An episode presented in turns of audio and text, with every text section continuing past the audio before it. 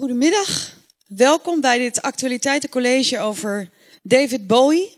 We keken net naar een klein stukje uit de film Twin Peaks, uit de film Fire Walk With Me.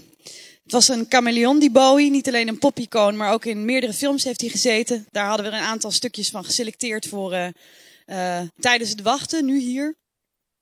Mijn naam is Lisa Doeland, ik ben programmabaker bij Radboud Reflect. En wij gaan het hebben over Bowie. Het is inmiddels alweer anderhalve week geleden dat wij hoorden van zijn dood. Voor de meeste mensen kwam het als een complete verrassing, een schok ook, ook voor mij. Een collega van mij die daar staat, die heb ik zelfs nog enorm aan het schrikken gemaakt. Hij begreep namelijk, een actualiteitencollege over David Bowie. Goh, vanwege zijn nieuwe plaat. Doen we dat tegenwoordig? En ik zei, nee, Bowie is dood. En ik geloof dat hij bijna moest huilen. En dat had ik zelf ook. Maar goed, we zijn nu anderhalve week verder. En daarom is het ook wel leuk om niet alleen hem op te hemelen, maar wat kritische kanttekeningen te plaatsen. Dat alles uiteraard vergezeld door mooie fragmenten, plaatjes. Want uiteindelijk willen we hem natuurlijk wel in zijn volle glorie vieren. Ook hier. Dus zo een lezing van Maarten Steenmeijer. Hij is hoogleraar Spaanstalige letterkunde en cultuur aan deze universiteit. Maar eerst wil ik graag uw aandacht en een warm applaus voor Ted de Smedes, theoloog en godsdienstfilosoof. Hij houdt een column. Ja, het was me wat.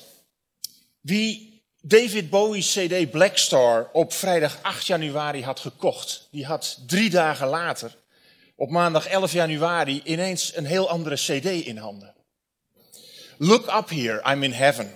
I've got scars that can't be seen. I've got drama, can't be stolen. Everybody knows me now. Dat zingt David Bowie in het nummer Lazarus, de derde track van de cd. Ineens zong hij ons letterlijk vanuit de hemel toe. Zelden klonk de stem van een dode zo levendig. David Bowie, een artiest die al bijna vergeten was terwijl hij nog leefde, verscheen ineens in ons midden. In het rijk der levenden terwijl hij dood is. Na zijn dood deed hij niet anders dan tijdens zijn leven. Want Bowie stond voor transformatie en grensvervaging. Dat gold allereerst voor zijn muziek. Allerlei invloeden, van rock tot electropop en jazz, die grijpen bij Bowie in en door elkaar. Maar Bowie speelde ook met culturele stereotypen, met name met genderstereotypen. In de jaren 70 liep hij rond in jurken die hem, moet gezegd worden, goed stonden. Op foto's was niet meteen duidelijk of het om een hij of een zij of om een man of een vrouw ging. En hij zei dat hij homoseksueel was, vervolgens was hij biseksueel en uiteindelijk enigszins burgerlijk bleek hij toch heteroseksueel soort van te zijn. Maar met zijn vloeibare identiteit was David Bowie de belichaming van onze vloeibare samenleving. Een samenleving waarin categorieën en identiteiten door elkaar lopen. Niet langer vastliggen, maar in elkaar vervloeien. Die vloeibaarheid die geldt ook voor David Bowie's kijk op religie. In 1973 interviewt Russell Harty een nog piepjong ogende David Bowie. Op de video die je op YouTube kunt vinden, oogt Bowie jong. En nerveus, met felrood punkkapsel. Het gezicht bleek gesminkt met felrode lippen. Vaag doet hij denken aan een memespeler of een clown. Hij draagt een extravagant pak en schoenen met dikke zolen en hakken. En in zijn rechteroor een enorme oorbel. Uit zijn kleding wordt niet direct duidelijk of de inhoud mannelijk of vrouwelijk is. En dat geldt voor Bowie's hele houding. Zijn stem is lijzig, zacht, bijna vrouwelijk. Zijn oogopslag en zijn gebaren doen vrouwelijk aan. Hij is verlegen en hij is voortdurend aan het friemelen met zijn handen. En ergens tijdens dat interview vraagt Harty aan David Bowie of hij in God gelooft. Ik geloof in een vorm van energie, zegt Bowie. Ik zou er niet graag een naam op plakken. Als Harty dan vervolgens vraagt of Bowie aan een vorm van eredienst, aan worship doet, dan moet Bowie even nadenken voordat hij zegt, leven. Ik houd heel erg van het leven. Bowie aanbad het leven. Dat hoorde je ook de Nederlander Ivo van Hove vorige week een aantal keren zeggen, de regisseur van Bowie's musical Lazarus. Bowie wilde niet dood. Hij probeerde de dood een hak te zetten door liedjes te maken. Geloofde Bowie in God? Zoals bij alles bij Bowie is ook hierop geen eenduidig antwoord te geven. Bowie is geen traditionele godgelovige en in zoverre dus ook een ongelovige. Maar hij is ook geen atheïst, want hij gelooft wel in iets, een vorm van goddelijke energie zonder naam. Bowie belichaamde dus ook op religieus gebied onze vloeibare samenleving. Hij lijkt een voorbeeld van iemand die doet aan multiple religious belonging. Vloeibare religiositeit die facetten van talloze verschillende religies en levensbeschouwingen heeft. Hij flirtte met levensbeschouwingen en ideologieën. Hij was creatief en controversieel, zoals het een kunstenaar betaamt. Hij flirtte met het Tibetaans boeddhisme en hij stoeide met de Joodse mystiek, de Kabbalah, al lang voordat Madonna dat deed. Bowie's religieuze zoektocht klonk door in mysterieus klinkende songteksten. Was Bowie gelovig? Hij geloofde in een kosmische energie, maar zei ook ooit: ik ben toch niet echt een atheïst. En daar maak ik me zorgen over. Bowie is niet makkelijk in een religieus hokje te plaatsen. En precies dat is een kenmerk van culturele vloeibaarheid. Bowie werd gefascineerd door religie. Hij was een spirituele zoeker. Iemand die elementen uit verschillende religies in zijn persoon en zijn werk samenbracht. En hij wist vervolgens als een moderne alchemist in zijn muziek en zijn songteksten goud uit lood te wringen. Of hij zelf de steen der wijze heeft gevonden die hij in religie zocht, dat zal wellicht voor altijd een mysterie blijven. Want Bowie is dood. Toch? Maar weten we dat wel zo zeker? Want wat betekent de dood nog? Laten we nog een keer teruggaan naar het nummer Lazarus en dan naar de laatste zinnen. Oh, I'll be free. Just like that bluebird. Oh, I'll be free. Ain't that just like me? Bij leven en welzijn was Bowie een entiteit met een vloeibare, ongrijpbare identiteit. En nu? Terwijl je naar een cd luistert, hoor je de stem van een dode. Dankzij de moderne technologie zijn we in staat de doden in leven te houden en ze een stem te geven. Bowie is vrij, zo zingt hij, als een vogel, een bluebird, een sialia. Een vogeltje dat bij de Pueblo-Indianen gebruikt werd voor allerlei rites de passage. Omdat het vogeltje symbool stond voor een doortocht, voor een overgang van een oud naar een nieuw bestaansniveau.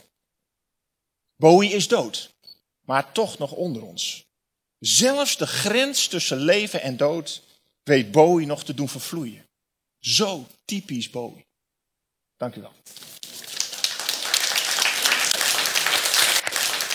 Ja, dan geef ik nu graag het woord aan Maarten Steenmeijer. Dank u wel, dank u wel. Ben ik goed te verstaan overal? Ja, ik zal een iets prozaïser verhaal houden, ben ik bang. De lezing heet Kanttekeningen bij David Bowie, bij een mythe. En dat zijn er 3. En het uitgangspunt is dat de mythe die rond David Bowie hangt, en dat was ook uitgebreid te lezen en te horen in de media, dat Bowie staat voor een levenslange avant-garde houding. Hij transformeerde zichzelf voortdurend, vond zichzelf voortdurend opnieuw uit. En bij die mythe, of in ieder geval bij dat beeld, wilde ik graag een aantal kanttekeningen plaatsen. Kanttekeningen 1 is dat in dit opzicht David Bowie helemaal niet nieuw is in de popmuziek. In de jaren 60 werd de popmuziek een kunstvorm, als ik het zo mag zeggen, een populaire kunstvorm, die zich voortdurend aan het vernieuwen was. Tot verrassing van de betrokkenen zelf.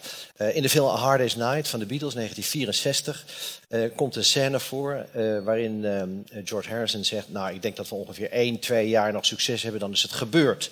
Er gebeurde heel iets. En dat soort opmerkingen kun je van een heleboel artiesten van die tijd, van zeg maar de tweede impuls van de popmuziek. Eerste jaren 50 rock'n'roll, tweede de British Invasion van Beatles, The Who, The Stones enzovoort. En vanaf dat moment wordt de popmuziek een medium of een kunstvorm die zichzelf voortdurend vernieuwt. Kijk maar eens naar de eerste single van de Beatles, Love Me Do, 1962 en 1967 Sgt. Pepper en met name een nummer als A Day in the Life.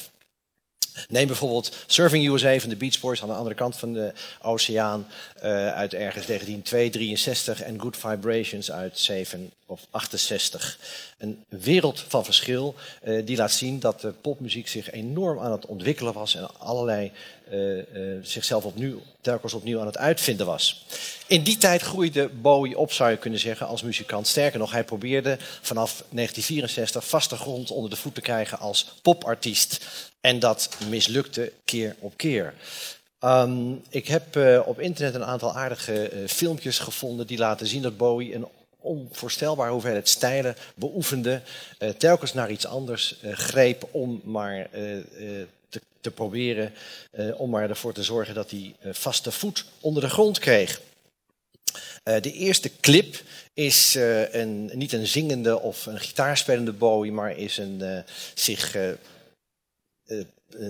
positionerende Bowie. Hij is dan 17 jaar, 1964, en hij heeft zojuist de Society for the Prevention of Cruelty to Long-haired Men opgericht.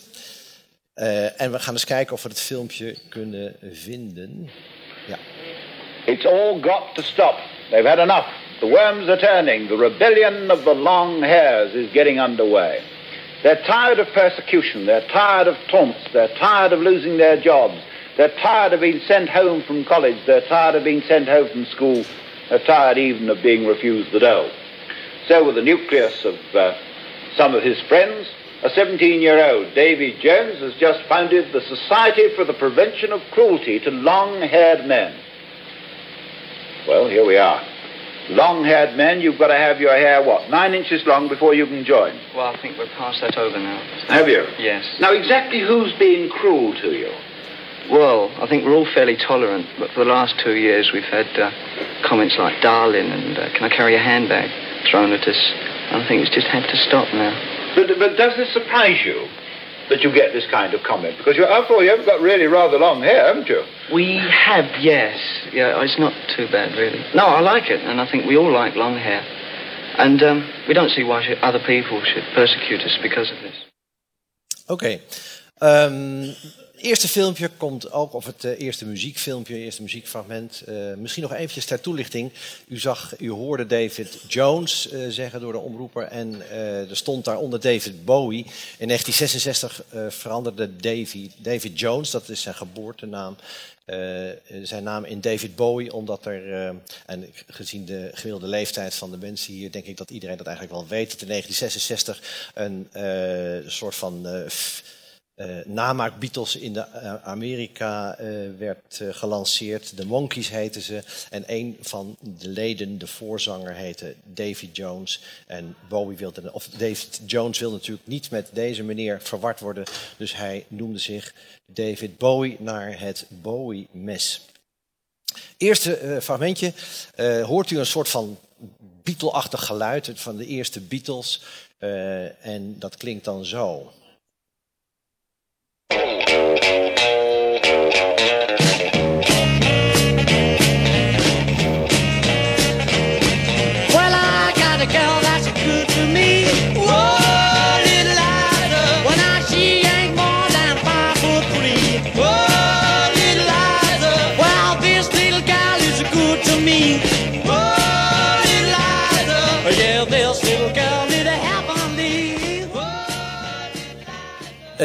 We gaan een stuk of 8 fragmentjes zien, heel kort. Het volgende fragmentje hoort u, dat heet The Manish Boys, heette David Bowie's groep toen. Na de King Bees, en het nummer heet I Pity the Fool. En Manish Boy is een nummer van Muddy Waters uit 1955. Verwijst naar, dat geeft aan welke muziekstijl Bowie dus in 1965 beoefende. De blues, de rhythm and blues, net als de Stones. En dat klinkt zo. Well, I pity the fool. I said I pity the fool. You know I pity the fool. I said I pity the fool. That falls in love with you. Ja, u ziet daar staan with Decca recording star Davy Jones.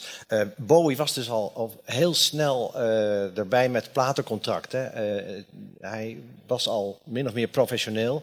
Maar het lukte niet om met die platen ook hits te scoren. We hebben gehad de Beatles, we hebben gehad de Stones. Het volgende nummer, daarin zijn duidelijke invloeden van The Who te onderkennen. Wie het nummer I'm a Boy van The Who kent, zal dat onmiddellijk horen.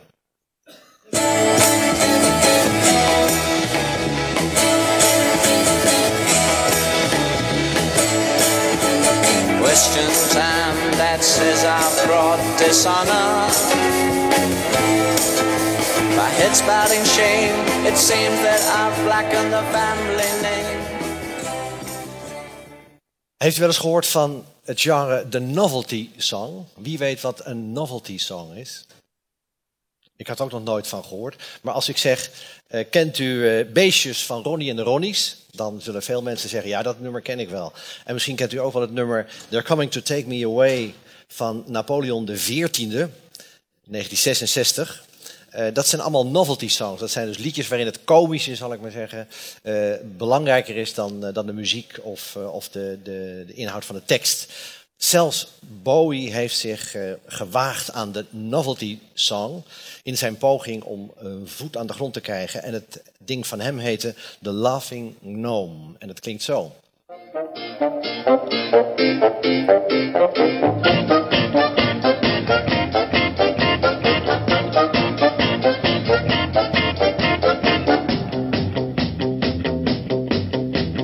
Walking down the high street when I heard footsteps behind me, and there was a little old man in scarlet and grey, chuckling away.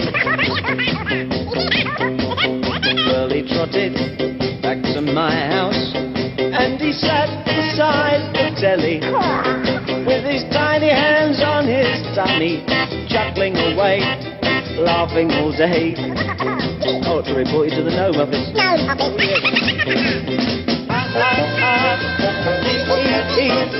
I'm a laughing gnome and you can't catch me. I'm a laughing gnome and you can't catch me.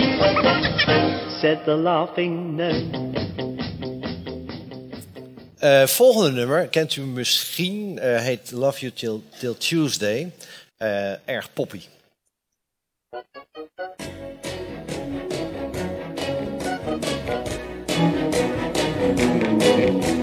Just look through your window. Look who sits outside. Little me is waiting, standing through the night. When you walk out through your door, I'll wave my flag and shout, ah, beautiful lady, my burning desire started on Sunday. Give me your heart and I'll love you till Tuesday. Bowie deed overigens in deze periode ook mee aan songfestivals. Dat is ook niet het eerst waarmee je hem associeert als je hem kent vanaf de jaren 70 en zijn jaren 60 carrière niet kent. Volgende nummer kent u allemaal, Space Oddity. Dat is een soort combinatie van folk, waar hij toen ook behoorlijk mee in de weer was, en Pink Floyd. Bowie begon zich al behoorlijk wat aandacht aan zijn uiterlijk te besteden, zoals u hier kunt zien. Dat het feit dat hij zich op een gegeven moment is gaan opmaken, schijnt hij afgekeken te hebben van Syd Barrett, het oerlid van Pink Floyd. Dit is de eerste versie van Space Oddity. De grote hit is later, dat is een andere versie. 1969.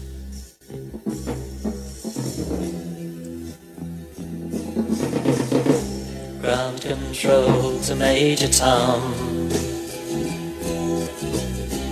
Ground control to Major Tom. Take your protein pills and put your helmet on. 10. Ground control to Major Tom. 8, 7, 6. Commencing countdown, engines on. 3, 2. Check ignition and may God love be with you.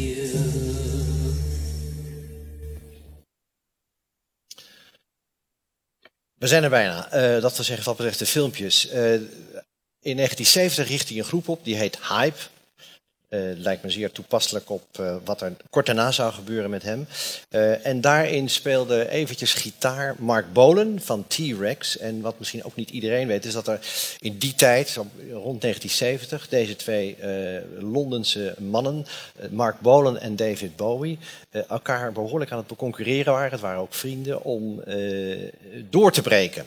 En dat lukte Marc Bolan als eerste, ook als een soort van grondlegger van de glamrock, dus ook make-up en veel show. En David Bowie vond het natuurlijk helemaal niet leuk en heeft toen heel erg zijn best gedaan, misschien nog wel meer dan hij anders had gedaan, om Marc Bolan de loef af te steken. Dat lukte pas na een paar jaar. Marc Bolan scoorde de ene na de andere hit begin jaren 70. En pas zo 1971, 72 brak Bowie dan eindelijk door met Ziggy Stardust. Maar eerst nog even Hype, waarin Marc Bolan dus gitaar speelt. En The Pretty Star is opgedragen aan de vrouw van Bowie, de kersverse vrouw van Bowie, Angie.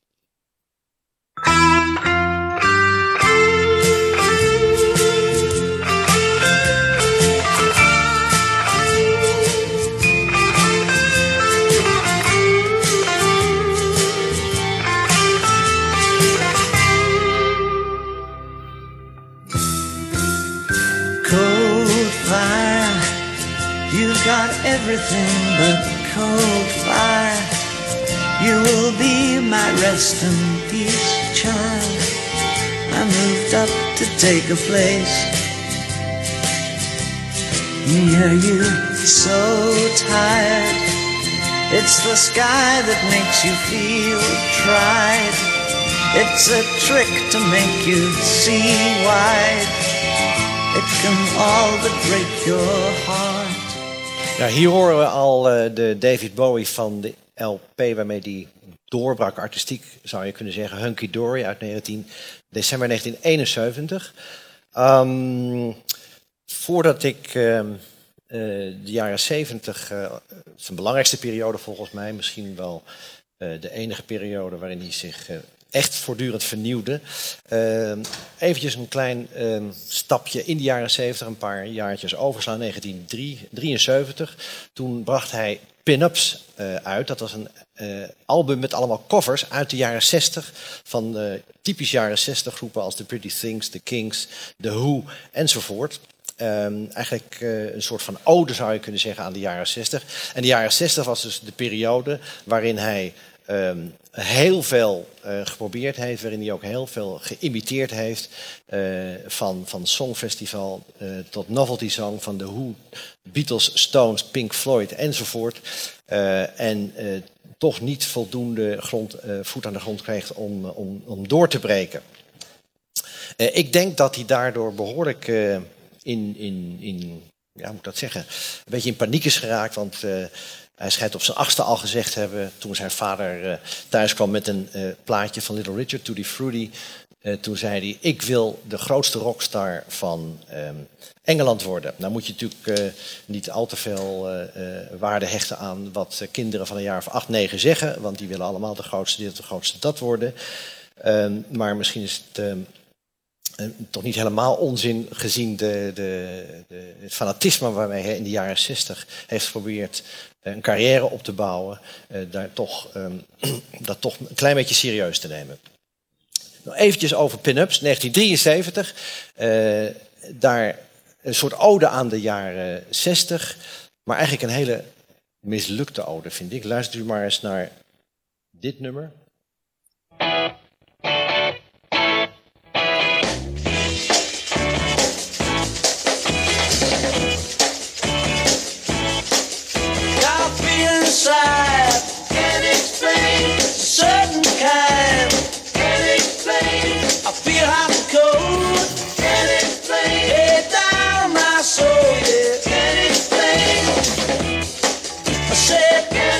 I feel good now, yeah,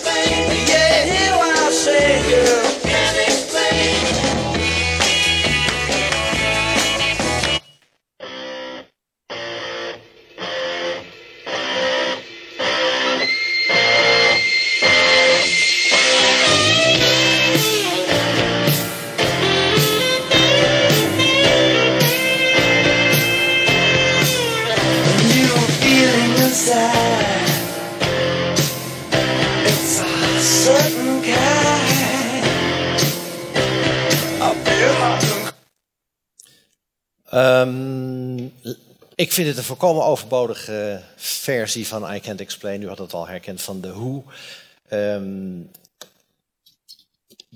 Ik denk dat dit eigenlijk de enige zwarte vlek is in de jaren 70 carrière van David Bowie, die geweldig was.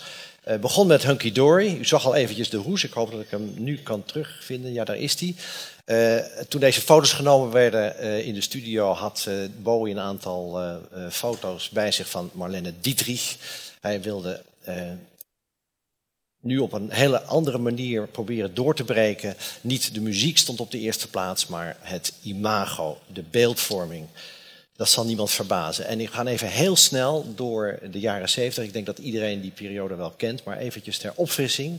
Hier zien we Hunky Dory, de eerste LP, misschien wel in ieder geval een van zijn mooiste. Ziggy Stardust behoeft ook geen toelichting. Popster uit de ruimte. Aladdin Insane, oftewel Aladdin Insane. Door Bowie zelf omschreven als de Amerikaanse Ziggy Stardust. Dan deze die we maar snel overslaan. Overigens, de vrouw die je hier ziet is het fotomodel Twiggy uit de jaren 60. Dit is een soort van bewerking van 1984 van George Orwell, Diamond Dogs. Richting soul, funk, rhythm and blues. Young Americans, David Bowie met als bekendste nummer Fame samen met John Lennon gezongen. We zien hier Station to Station, alles een soort tussenalbum van funk soul op weg naar de elektronica, die op deze drie albums, de zogenaamde Berlijnse trilogie, een hoofdrol speelde. En het revolutionaire daarvan was dat onder andere dat het meer instrumentale muziek was dan dat er gezongen werd. En dat was in die tijd in de popmuziek hoogst ongebruikelijk. Deze periode behoeft volgens mij geen betoog bij u. Mijn stelling is dus dat dit de periode is waarin Bowie zich echt voortdurend vernieuwde, zichzelf voortdurend opnieuw uitvond. En dat het daarna eigenlijk niet meer het geval is geweest. Dat hij daarna terug heeft gegrepen, ofwel naar zijn eigen verleden, ofwel een beetje, ik wil niet zeggen achter de ontwikkelingen aanliep, maar wel insprong op wat er door anderen werd gedaan. Waarom ontstaat dan toch dat beeld dat je nu overal in de kranten leest, dat hij voortdurend de grote vernieuwer is geweest? Ik denk dat dat iets te maken heeft met dat mensen misschien een tijd lang Bowie niet zo heel goed gevolgd hebben. Die periode uit de jaren 70 is ook zijn bekendste periode. En mocht u mij niet geloven, daar heb ik rekening mee gehouden. Ik heb een aantal citaten voor u gevonden uit kranten, uit fragmenten uit recensies, die denk ik geen enkele ruimte voor misverstand laten. Dat Bowie bij de critici vanaf of zo sinds de jaren 80 toch behoorlijk aan krediet had ingeboet. Ik citeer bijvoorbeeld uit een recensie uit 1993 uit het Parool, Peter van Brummelen, en die recenseert de CD Black Tie, White Noise. En hij zegt: hoe lang is het dan niet geleden dat David Bowie een goede plaat maakte? Goed beschouwd was Let's Dance uit 1983 de laatste die ermee door kon. Daarna viel de voormalige vernieuwer in een diep zwart gat. Of is er iemand die wil zeggen dat hij LP's als Tonight en Never Let Me Down, dan wel Bowie's hobbyproject Tin Machine, serieus nam? Enzovoort. In 2002 kwam de CD, het album Heathen, uit. En Hester Cavallo zegt daarover in NRC Handelsblad: Heathen, de nieuwe CD van David Bowie en zijn 27e studio-CD, verrast met mooie liedjes en vertrouwde sound. Maar dan, Bowie grijpt terug op zijn Berlijnse periode, zoals bekend van zijn platen Station to Station en Heroes. Menno Pot in de Volkskrant, naar aanleiding van hetzelfde album: eindelijk is Bowie weer eens echt puntig en heeft hij echte ideeën. Dus eindelijk weer eens een goed album, eindelijk weer eens iets dat de moeite waard is, maar niet echt vernieuwend. In het Parool staat een iets minder positief stukje, om het maar eufemistisch uit te drukken, een soort van dialoogje, dat als volgt gaat. In verzorgingstehuis Rock On werd David Bowie 's avonds begroet door Phil Collins. Waar was je nou, man? Mooi feest hoor, bij de koningin. Ik had geen zin, antwoordde Bowie zacht. Ik was bij mijn vriendje Moby. Collins lachte. Oh ja, die vindt jou nog helemaal cool, hè? Ook al heb je in geen 20 jaar meer een goede plaat gemaakt. Bowie liet het gelaat over zich heen komen. Die nieuwe van je, ging Collins onverstoorbaar door, die heb ik gisteren nog even opgezet. Je hebt de dance afgezworen, hoorde ik. Het klinkt weer net als in de 70s. Knap hoor, alleen een tikje overbodig misschien. Vind je niet? Bowie keek stuurs voor zich uit. Het is best een moderne plaat juist, zei hij. Ik speel nog een nummer van de Pixies. Die bestond in de jaren 70 niet, toevallig. En Dave Grohl doet ook mee. Oh ja, zei Collins, de Pixies, wel eens van gehoord. Die waren 10 jaar geleden toch populair? En die Grohl, die zit in Nirvana, hè? Bestaan die nog? Hij glimlachte. Ach, als het je maar van de straat houdt. Rock on, jongen, rock on. En u denkt misschien, dat ligt aan de Nederlandse pers, maar ik zal u nog ook iets voorlezen uit The Guardian, naar aanleiding van hetzelfde album uit 2002. After 10 years of staggering invention, his recording career went hopelessly off the rails in the 80s. Dreadful albums such as Tonight foolishly indulged in slick, shallow pop. In the 90s, he attempted to relocate his sense of adventure, trying virtually everything, bar-strapping a pair of cymbals to his knees and busking in the tube. Techno, TV soundtracks, unlistenable Brian Eno collaborations, even hanging out with drum and bass nitwit Goldie.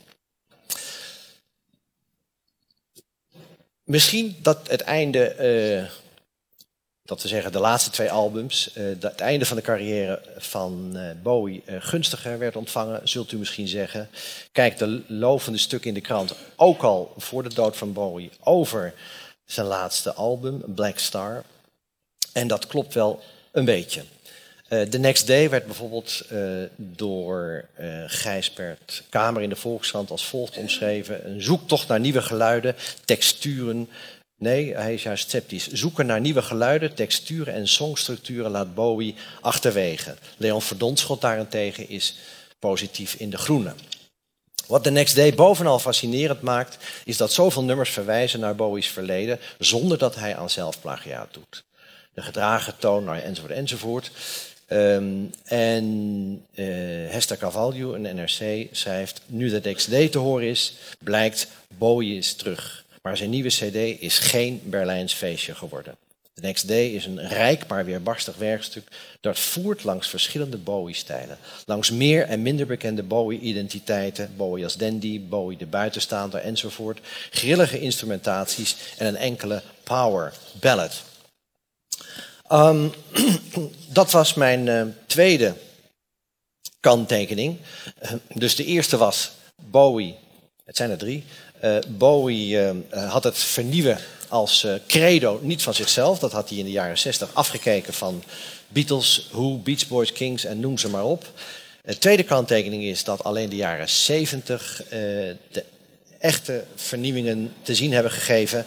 En de derde kanttekening, die is veel kleiner. Dat is dat Bowie inderdaad hele diepe sporen in de popmuziek heeft achtergelaten. Maar ik weet niet of we met al die sporen even blij moeten zijn. De jaren 80 herinner ik mij als de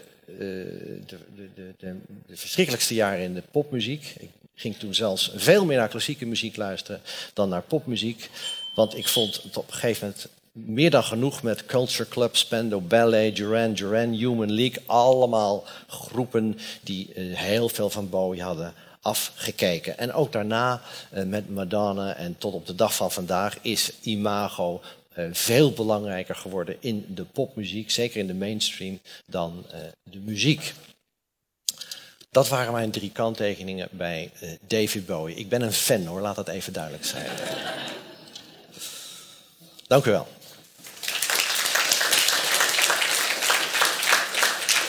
Ja, toch een fan.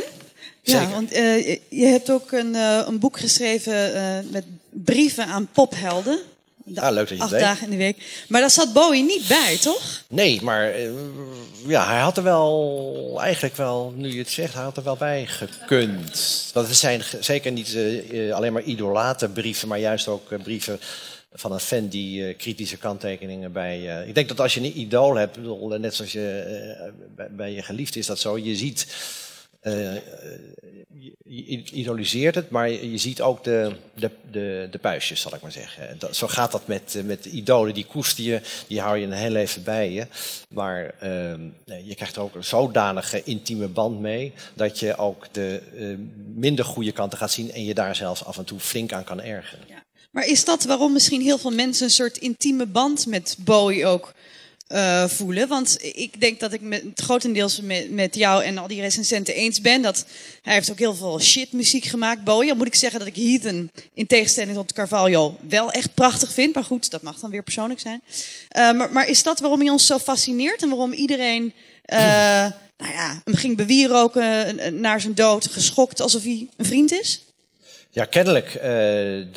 Wat wel opmerkelijk is, want ja, het is toch een... wat voor vriend heb je dan eigenlijk? Een vriend die voortdurend van identiteit verandert. Ik vind zijn muziek ook niet echt om van te houden, hoor. Behalve Hunky Dory, dat is een plaat die wel een soort intimiteit heeft, maar... Ik heb nog eventjes gekeken naar die documentaire 5 Years van de week. En daarin zegt de producer ervan dat Ziggy Stardust dat album eigenlijk... qua muziek, rock'n'roll, gaat wel. En dat heb ik met veel albums van David Bowie, ook uit de jaren 70. Dat is ook ontzettend interessant. En sommige nummers zijn prachtig, maar er zitten nog heel veel nummers bij, heel veel muziek waarvan je denkt van ja, het is wel leuk, het is interessant, het is vernieuwend, maar je krijgt er niet een lekker gevoel van of zo. Dat vind ik bij David Bowie. Dus ik vind David Bowie niet echt een artiest waar je nou... Ja, waar je een soort vriendschap mee ontwikkelt, zal ik maar zeggen. Toch niet, oké. Nou, ik ben benieuwd hoe het zit met de mensen hier in de hal. Of die wel een diepe vriendschap hebben ontwikkeld met David Bowie... en misschien wel wat kritische kanttekeningen bij de kritische kanttekening willen plaatsen. Of een vraag stellen. Dat kan natuurlijk ook, ja. Nou, ik heb een vraag. De journalisten die geven hem eigenlijk het predicaat mee... vernieuwend, iemand die zichzelf steeds uitvindt... Maar dat gaat zich tegen hem keren, want hij moet daar dus ook steeds aan voldoen. En als hij dat in de jaren 80 en 90 dus niet meer doet... valt hij, als het ware, in uw ogen door de mand. Ja, nou, ik ben niet jaloers op David Bowie. Om in ieder geval om deze reden. De reden die u noemt, maar ook als je hem in de jaren 70 ziet... die documentaire gaat 5 Years, zijn eigenlijk 10 jaren... je ziet heel veel beelden die ik nog nooit had gezien. En dan zie je toch een ontzettende, ondergestreste, broodmagere man... die zo af en toe heel angstig en ongemakkelijk uit zijn ogen kijkt... en die, naar mijn gevoel, ontzettend zijn best aan het doen is... om maar verder te gaan en om maar te voldoen... in ieder geval aan de verwachtingen waarvan hij denkt dat het publiek en de critici die hebben... Dus ik denk inderdaad dat dat wel een soort van valkuil is. Dat is wat hem overkwam in de jaren 70 is wat de Beatles en de Stones enzovoort overkwamen in de jaren 60. Ze wisten niet wat hen gebeurde. Die roem, al die belangstelling, iedereen wilde wat van ze. De managers, de fans, de platenmaatschappij. Elke 2 maanden de studio in om weer een nieuwe hit te scoren. Dat is natuurlijk niet te doen. Opgesloten zitten in je hotelkamers, omdat je gewoon niet de straat op komt. Omdat iedereen de kleren van je lijf trekt. Dat doet iets met je, zoals dat tegenwoordig heet. Klopt. Anderen? Ja. Hi, ik heb een korte vraag. Bowie werkt samen met David Lynch voor de filmmuziek van Lost Highway. Hoe verklaart u dat dan? Want blijkbaar zijn er dan creatieve reacties die wel heel lovend zijn tegenover dan die krantenkritiek. Ja, ik moet je eerlijk zeggen dat ik dat niet precies ken, dat deel van zijn oeuvre, dat deel van zijn carrière. Outside is die. Wat zeg je? Die plaat heet Outside en dat is, die functioneert voor de filmmuziek van David Lynch, Lost Highway. Ja, ik moet je eerlijk zeggen dat ken ik niet. Want dan was er wel, ik volg het verhaal, maar dan was er wel een moment waar Bowie plots wel weer opgevoerd kon worden als voor trekker of als bedenker van iets. Maar dat is dan kennelijk niet gezien of nauwelijks gezien door de kranten, blijkbaar niet, maar nee. in bepaalde creatieve receptie. Ja. Dan wel, dus dan... Ja. Dat zou zeker kunnen, hoor. Ik zal de eerste zijn om te zeggen dat dit een heel grofmazig beeld was...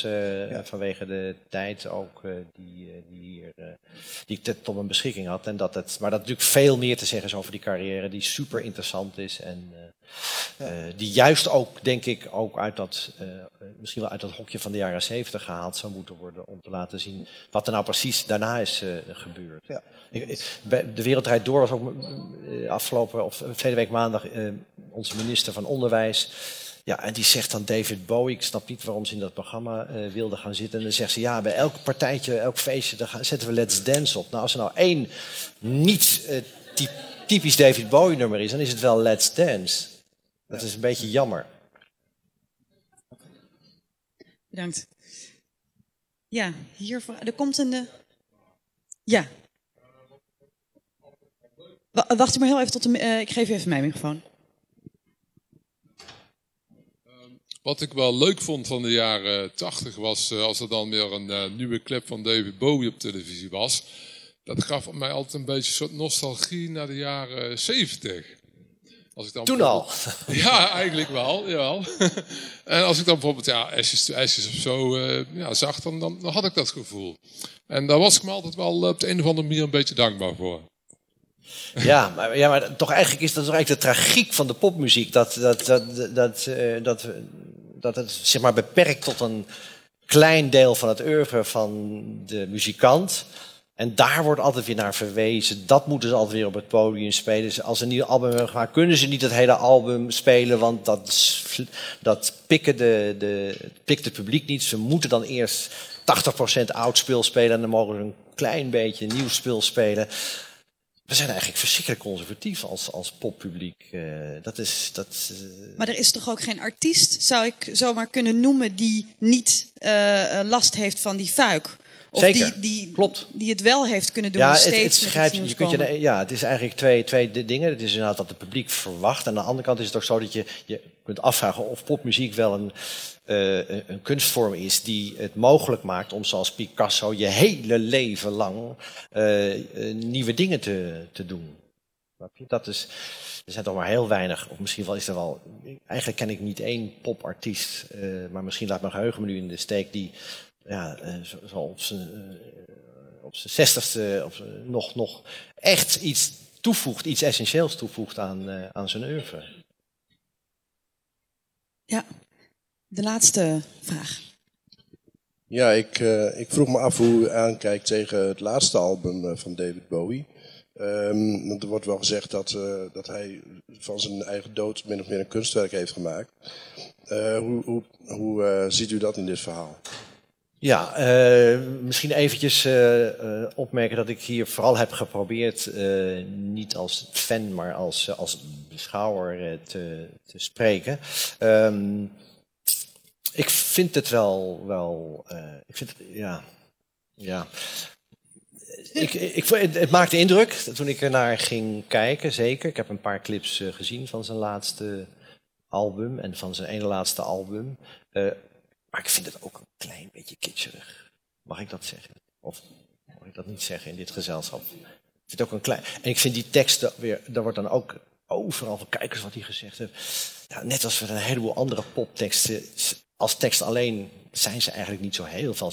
Zijn ze zelfs een beetje onzin. Ze vormen in ieder geval niet een coherent geheel. En dat hoeft ook niet. Maar het is wel heel veel niet-coherentie, zal ik maar zeggen. Dus ik vind het wel aardig, maar ik vind het toch niet de impact hebben van... en om dat dan zo te associëren met zijn dood... En dan krijgt die dood ook... Daar kan ik me ook ontzettend aan ergeren. Dan krijgt de dood ook iets moois of zo. En het is zo mooi gedaan. Ik denk, kom op, die man is dood. Dat is gewoon... kut. En dan heb je zijn cd en dat, goed, je kunt dat mooi vinden, je kunt het niet mooi vinden, maar om dat nou zo ontzettend te psychologiseren of hoe die dat precies zou bedoeld hebben, ja, ik weet het niet. Dat, vind ik niet echt... Wat zeg je?